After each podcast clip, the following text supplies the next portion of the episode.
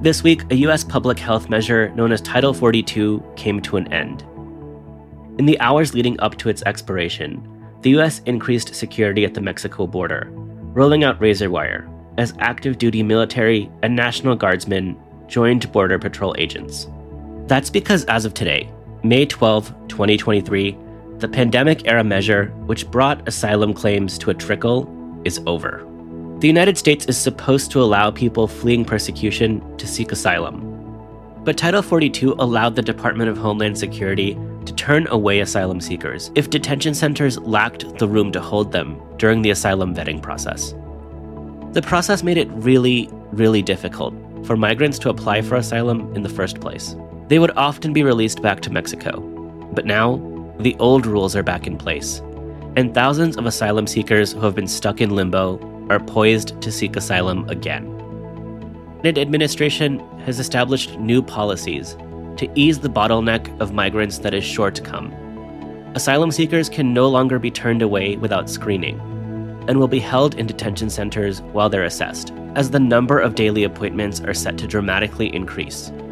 Meanwhile, the administration is rolling out a set of new policies designed to address asylum claims before migrants ever reach the US border.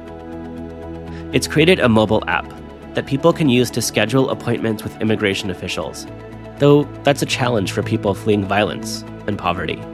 The State Department is also working to open regional processing centers throughout the Western Hemisphere, though the precise timeline remains unclear. The new measures could upend a simple idea at the heart of a complicated immigration system that people fleeing violence and persecution have the chance to seek refuge in the United States. That change has massive implications for those living in the United States and those trying to reach it. This is the Just Security Podcast. I'm your host, Paras Shah.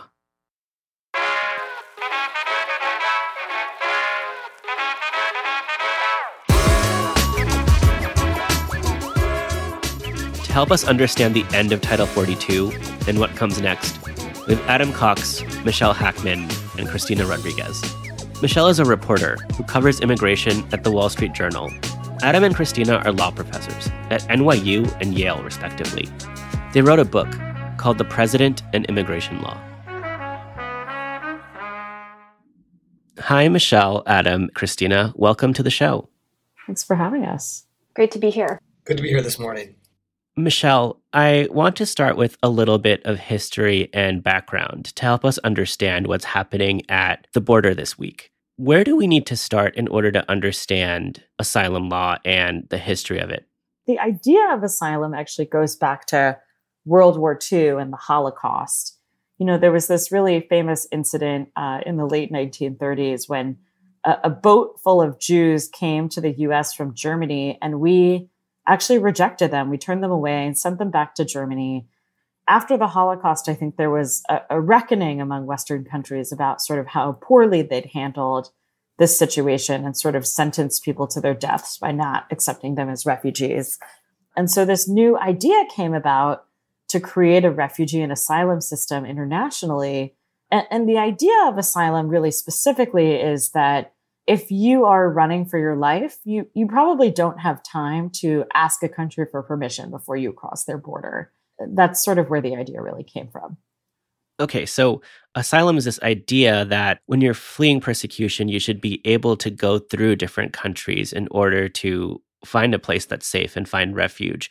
How does asylum work for several decades in the United States? So, in the US, we actually finally passed an asylum law. We had signed on to several treaties in the 1960s, but in 1980, we passed our own law setting up an asylum system with dedicated asylum officers to hear claims.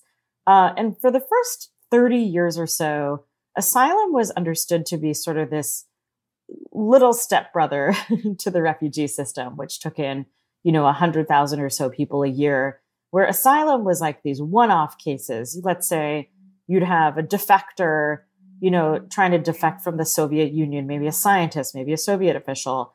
You had uh, waves of really specific people. You know, there were Iranian Jews in the 1980s. There were a lot of Chinese people who had violated the one one child policy in China and were fleeing to the US for that reason. people, you know, typically would come as either students or on tourist visas and then say, actually, wait, I can't go home. Okay, so that's the way that the system worked for many years. And then in 2014, there is a flood of people trying to get in from Central America. How does that change the way that we, the United States, thinks about asylum? It's interesting. So obviously, we've had people crossing our border from Mexico into the US for decades, probably since the, the, founding of the US. But there was this new phenomenon that started in 2014 that I, I bet a lot of our listeners would remember was the unaccompanied children crisis, you know, children coming from Central America. You'll remember those images of kids uh, sitting on top of freight trains in Mexico to make their way up to the US border. And the reason that was happening is because it was sort of a new human smuggling tactic in the region where the smugglers were saying, Hey, there are laws in the US that if a child shows up alone at the border, they're presumed to be making an asylum claim and they go into a, an asylum proceeding that allows them to stay. And that set off this sort of chain of events where children were coming from Central America, eventually families were coming from Central America, and more recently, people have been coming from all over Latin America and all over the world to claim asylum at our border, which kicks off this sort of multi year process that in the meantime allows them to live in the US and, and work here uh, legally. And this started under the Obama administration, but let's fast forward to the Trump administration. How does the Trump administration react to all this, this flood of people arriving at the southern border? We've been talking about this as a crisis since 2014, but the numbers have been going up steadily ever since. I mean, under Obama, we were seeing tens of thousands per year. Under the Trump administration, we started seeing hundreds of thousands per year. Now we're, we're even up to seeing potentially millions per year. But Trump, you know, putting aside politics, uh, was was really driven, or I would say his advisors especially were really driven by this idea of we need to stop people from coming and making asylum claims. They couldn't actually change the law that said once you made an asylum claim that allowed you to, you know, pursue uh, pursue your claim. And so they tried all these tactics to make it like so unsavory for people to come that they would stop coming. They uh, obviously tried separating families. Later on, they tried this uh, this program called Remain in Mexico, where you know they would say you can file for asylum, but instead of waiting in the US, we're going to make you wait in Mexico and come to the border for your hearings, but you can't actually live in the US until you win. So, what happens with the Trump administration? How do they enact Title 42 and what is Title 42? Title 42, it's actually just named after the section of legal code that is the body of public health laws. Since we refer to normal immigration processes as Title 8 processes, that's the body of immigration laws this became sort of the alternative. And, and it was actually, it started as an idea from Stephen Miller, who was President Trump's sort of top immigration advisor. And he was looking for tools that could actually just allow the government to say no if, if a migrant asked for asylum. He found this, this law sort of in this body of public health laws that said in a public health emergency, if there is a risk that a foreigner could introduce a communicable disease to the US, you can expel them from the country. And so he actually brought this to sort of uh, White House lawyers and said, "Hey, you know, we we have an issue in Border Patrol detention right now with the flu and mumps, and I think we could use this part of public health law to actually just expel migrants because they potentially could be spreading flu or the mumps or whatever it may be in border detention." that idea got really quickly shut down. That was in 2019. But the idea was sort of ready to go in 2020 when we actually entered a real pandemic. Mm, so, in some ways, the pandemic kind of provides the perfect opportunity for trying to implement this policy that some Trump advisors, at least, had been thinking about for uh, some time even before the pandemic. Adam and Cristina, how much of a shift is this in US asylum law? it's a really big shift because, as Michelle said, Title 42 lets the government just say no. So, under our international obligations and under the 1980 Refugee Act that Michelle described earlier, a foundational principle is that people who arrive in the United States, either at the border at a port of entry or crossing into the interior over the border without permission, are legally entitled to apply for asylum, and then the government has a responsibility and an obligation to screen them to see if they're eligible. And what the Title 42 policy said was because the screening process itself will create a public health emergency or exacerbate it, we're shutting it down. And so people who arrive at ports of entry lawfully or who cross the border without permission can just be turned back, sent back to Mexico uh, or to their home countries without ever receiving um, an asylum hearing of any kind. For the southern border, that's a massive change in American policy. Now, it is a policy we'd seen elsewhere because in the Caribbean basin, for example, the government had long essentially said no, but by interdicting people at sea because there was only an obligation to let people apply for asylum if they actually reached our shores. So long as we could stop them before they got here, uh, the government took the position that it did not have an obligation to let people apply for asylum. So that was the policy that operated for decades, really, in the Caribbean basin with respect to you know migrants coming from places like Haiti. But it hadn't been in place at the border because people could just walk up to the border and thereby trigger the obligation that they get an asylum hearing. What distinguishes expulsions under Title 42 from removals under Title 8, which is the body of immigration laws, is that there are no consequences for the expulsion under Title 42, which has meant that you've seen a lot of repeat players coming back, a lot of repeat encounters at the border. The same people return to Mexico trying two, three, and four times. Under Title 8, if you're not successful in applying for asylum, then uh, you're ordered removed. And the consequence of that is often a five year bar to reentry. And if you do attempt to re enter unlawfully, there are criminal penalties associated with that. So that's thought to be a much more significant deterrent to repeat attempts at entry, though that's not always been true in, in practice. Uh, the other important thing to keep in mind when trying to understand the effects of Title 42 is that it has not pushed out all other forms of processing. So, by, by one measure, during the Trump years, 83% of encounters of migrants at the border were managed through Title 42. So, these expulsions that Michelle and Adam are describing. During the Biden administration, these last two and a half years, approximately 55% of encounters have been managed through Title 42. And by December of last year, only uh, about 25% or 20% were managed through Title 42. So that meant that a lot of people were, in fact, being screened through other mechanisms. So the picture is um, complicated, and the the fact that only a percentage of encounters were managed through Title 42, I think, is reflective of this administration's ambivalence about its use. There, there are people who would like to see it used more widely, but there are others who would like to see it eliminated entirely. And in fact, the administration has been trying to eliminate it, but has been stymied by courts and by politics. So it is, in fact, pretty complicated, though potentially transformative. I think it's really confusing for a lot of people who don't follow immigration day in, day out why we, you know, on the one hand are reading about this policy that's supposed to be a really effective deterrent for asylum seekers and at the same time have record number of crossings. In my opinion, there are two basic reasons. The first is that while it's a pretty effective deterrent for asylum seekers, for that sort of traditional migrant coming from Mexico, especially who's just looking for work, knows that if they make an asylum claim, they'll quickly be rejected those people, all they want to do is sneak into the country and, and be able to look for a job. And Title 42 eliminated the consequences for trying again and again.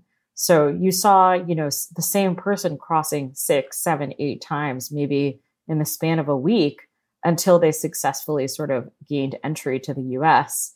And that inflated the number of when we talk about, you know, there were 2.4 million arrests at the border in 2022 that's not 2.4 million people. That's closer to like 1.6 million people because so many people were trying repeatedly to get in. The other issue is that Cristina is right.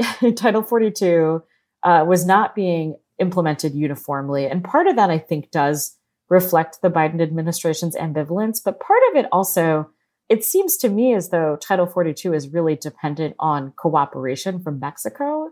This seems to be true with more and more of our immigration policies. And Mexico is a fickle partner. I mean, they have at times just decided that they weren't going to take back certain nationalities. They've decided they, you know, don't want to take back children under the age of six. So families with young children couldn't be sent back to Mexico under Title 42. That meant they had to be allowed to pursue their asylum claims under Title 8. For a long time, the, the biggest nationalities coming to the US were from Venezuela and Cuba and Haiti uh, we can't deport to those home countries because, you know, for example, we have no relationship with the Venezuelan government. And Mexico was like, no, we're, we're not taking Venezuelans. And it, and it took until this past January for us to strike a deal with Mexico for them to take back uh, those nationalities Cubans, Haitians, Venezuelans, uh, Nicaraguans. That's why sort of you see this really fluctuating use of Title 42. Cristina or Adam, do either of you want to react to any of that? I just want to agree with that, that it is um, true that the difficulty repatriating people has long been like a partial explanation for why the border enforcement and screening system looks the way it does. Because when a person arrives, then if you're not going to admit them into the country or hold them while they are processed and their case is considered, you have to figure out where you're going to send them to. And you know, for Mexicans coming from Mexico, that's the most straightforward. But um, for all other people, you either need an agreement with their home country to be able to send them back there and the resources to actually transport them, which gets very expensive for the federal government quickly. Or you need an agreement with some other country who's willing to let you return people who are not their own nationals uh, to their borders. And that's that's the thing that Mexico had long resisted, and as Michelle said, has you know, sort of came around to accepting, but you know, has not had a consistent practice. Yeah, I'm curious why the Biden administration continued to use Title 42. When Biden ran for president, he made some pretty strong statements that he wanted to reverse Trump administration policies, that he wanted to restore the nation's asylum system. Well, Title 42 had created this system for asylum seekers where if they ask, you know, the government just says no. And getting rid of it goes back to a system where you'd have to start saying yes to people again. And, and they were afraid that was going to cause this sort of extreme pull effect where tons of people were going to come to the border. They, I think, were completely undecided on how to undo that. And it took them, I mean, a year and a half to even reach the conclusion that they needed to rip the band aid off and go ahead with it. Paras, I think also if you asked eh, Biden administration officials early on why they were not lifting Title 42, many of them would say it's the decision of the CDC. It was a CDC order. It's not DHS's prerogative to lift that order. And it's not even the president's call because it's the call of the agency that has established that there's a public health threat that requires this measure to be in place. Now, whether that was a way of deflecting responsibility in an environment where there was not agreement about what precisely to do for the reasons that Michelle is describing is one question to ask in response to those claims. But those claims do underscore how difficult it has been and and was especially in the early the early years of the administration to figure out what in the world to do about what was happening at the border. And we've each alluded in various ways to the significant new policies that have recently been announced. And I think it has taken two and a half years to figure out what those might look like, including because they necessitate the kind of cooperation uh, that Adam and Michelle were both discussing with foreign nations. And, and so the strange career of Title 42 reflects the the difficulty of devising a humanitarian asylum policy that is compatible with border control and the politics of border control uh, in an environment where there are a lot of pressures on the, the border. Let's talk about what comes next as Title 42 has now ended. This requires the Biden administration to take a stance around admitting refugees into the United States. And instead of adopting the Trump administration's approach of very limited asylum claims, it's taking a more controlled path for asylum relief, along with harsher penalties for illegal crossings. Those who want to come to the port of entry and apply for asylum can still do that, but the bar for approval is higher, and if they're denied, they can be immediately deported. There's also a newly created humanitarian sponsorship program, which allows people from some countries like Venezuela, Cuba, Haiti, and Nicaragua to find a sponsor in the US. And that allows them to work in the country for up to two years and apply for asylum during that time period. And at the same time, the US is creating these processing centers in Colombia and Guatemala. But the precise timeline is unclear. And CBP is rolling out this mobile app where people can try to schedule an appointment with an immigration official ahead of time. Though that's certainly difficult when you're fleeing violence, you might have limited access to internet, so it still remains uncertain how well that process will work. Today, people are being told by the administration if you want to come and seek asylum in the United States, you effectively have two ways of receiving protection. You either are going to use our app to schedule an appointment, um, and that's gonna that is numerically limiting the number of people who can get access to asylum because the app is only making available certain numbers of appointments. Or you can try to seek protection through one of these parole programs by applying from within your country, and those are limited to certain countries. And again, those are capped explicitly, and so restricts the number of people who can apply. An important feature of that system, I think, and an important difference from the way the politics of southern border enforcement worked in the 1990s is that in the 1990s, Congress and the president adopted lots of policies that quite explicitly distinguished sharply between people who crossed the border illegally and people who presented themselves at ports of entry seeking admission. Immigration law makes that distinction, administrations made that distinction. And so for a long time, the idea was to say, don't cross the border illegally, present yourself lawfully for admission.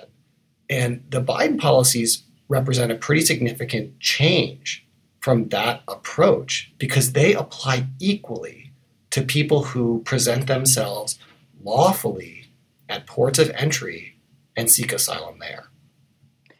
The thing that I would add, Paras, is that it seems clear that what the administration is trying to do is to channel asylum applications away from these urgent, dire circumstances at the border, not only to the CBP1 app process. Right now, I believe that that app only works north of Mexico City, but it, it could be expanded to work beyond that, but also for people to apply in their home countries. And one of the pieces of the new announcement was that the government was going to stand up processing centers, I believe in Colombia and Guatemala, which could then be expanded to other countries as well to encourage people to apply for these parole programs that the government is expanding from Latin America outside of the United States, preferably in people's home locations.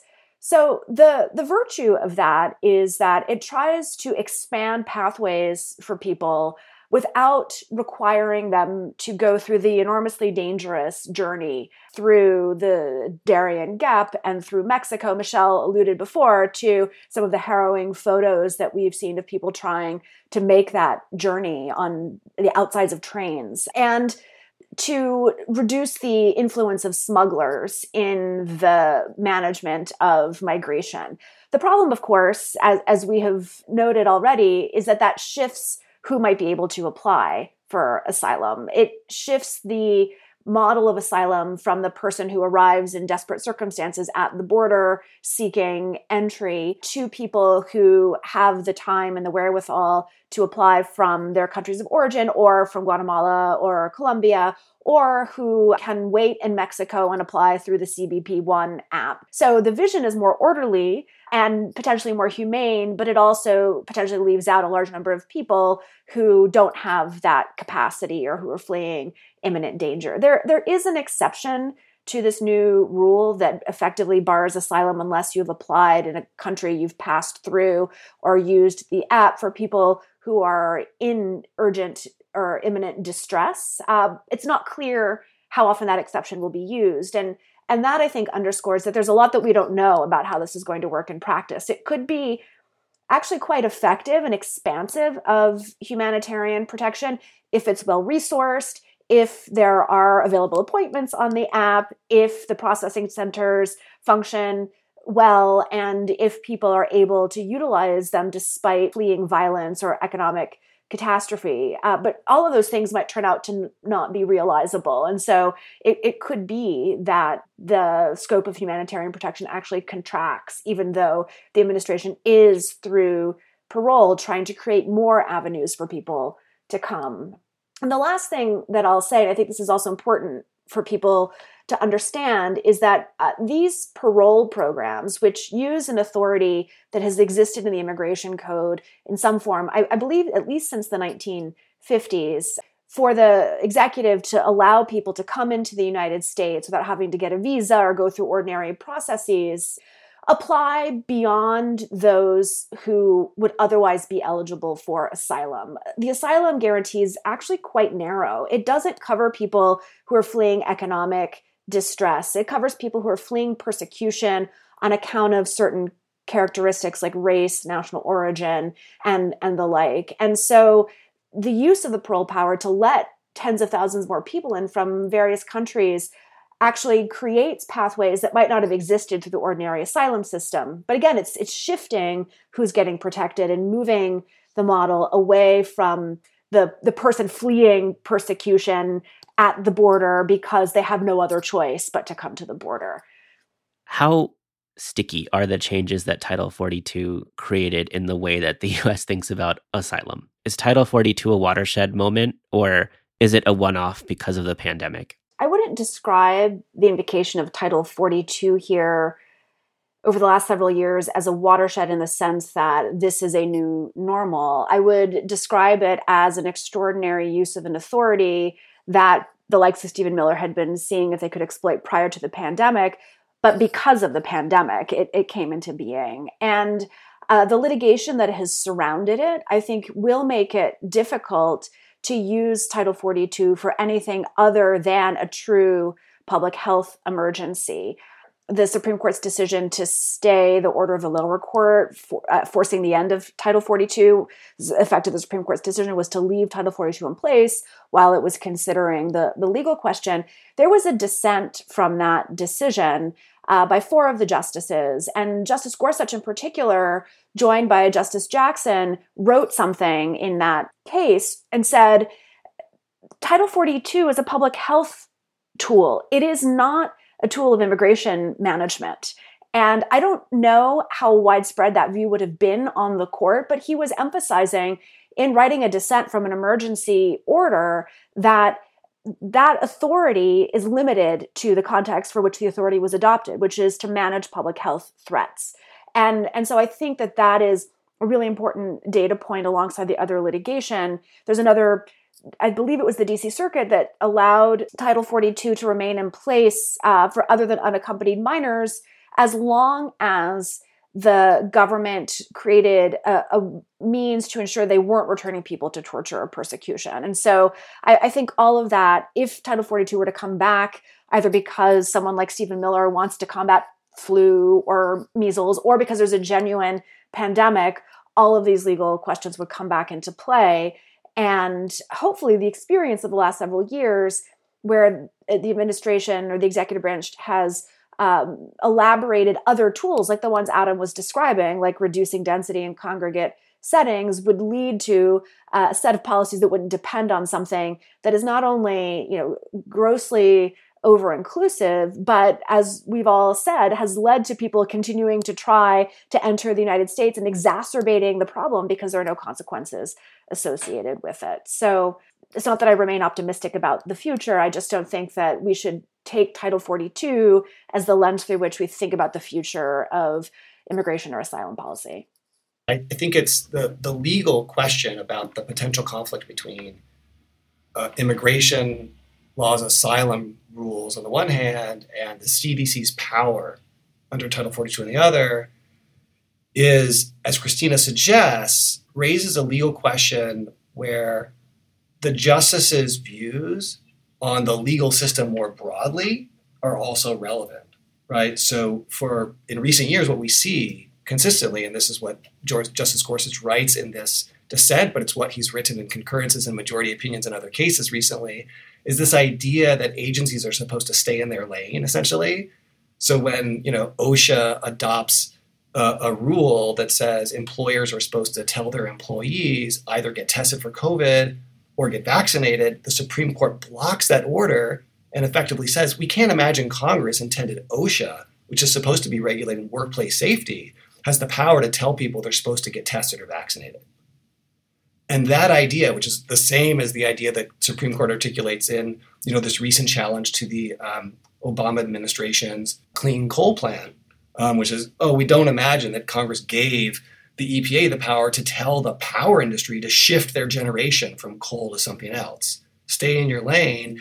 Here too, we could see the politics of that idea leading, you know, even potentially conservative members of the Supreme Court, like Justice Gorsuch, to conclude, yeah, I don't know that the CDC, which is supposed to be regulating public health emergencies, should have the authority to ad- adopt broad immigration policies. I think the other thing that's happened with Title 42 is not so much a legal question, but a political one, which is, you know, we've spent nearly a decade fighting about the asylum system at the border, how generous it should be, whether whether there should be hundreds of thousands or millions of people uh, using it every year.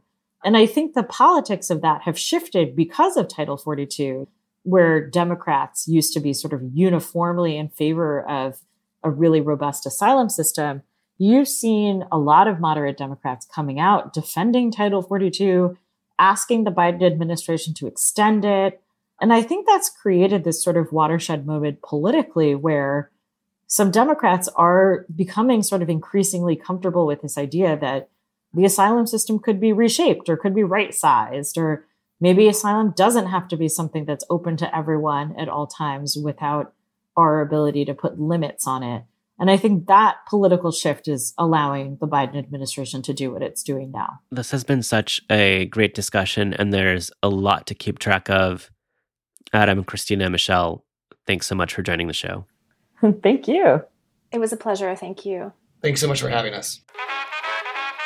The Just Security podcast is produced in partnership with NYU's American Journalism Online program.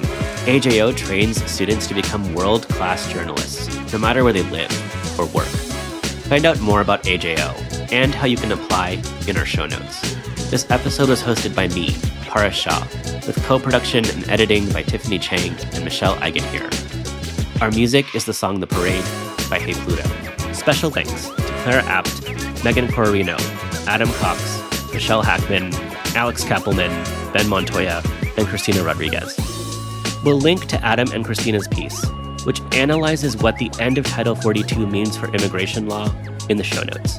If you enjoyed this episode, please give us a five star rating on Apple Podcasts or wherever you listen.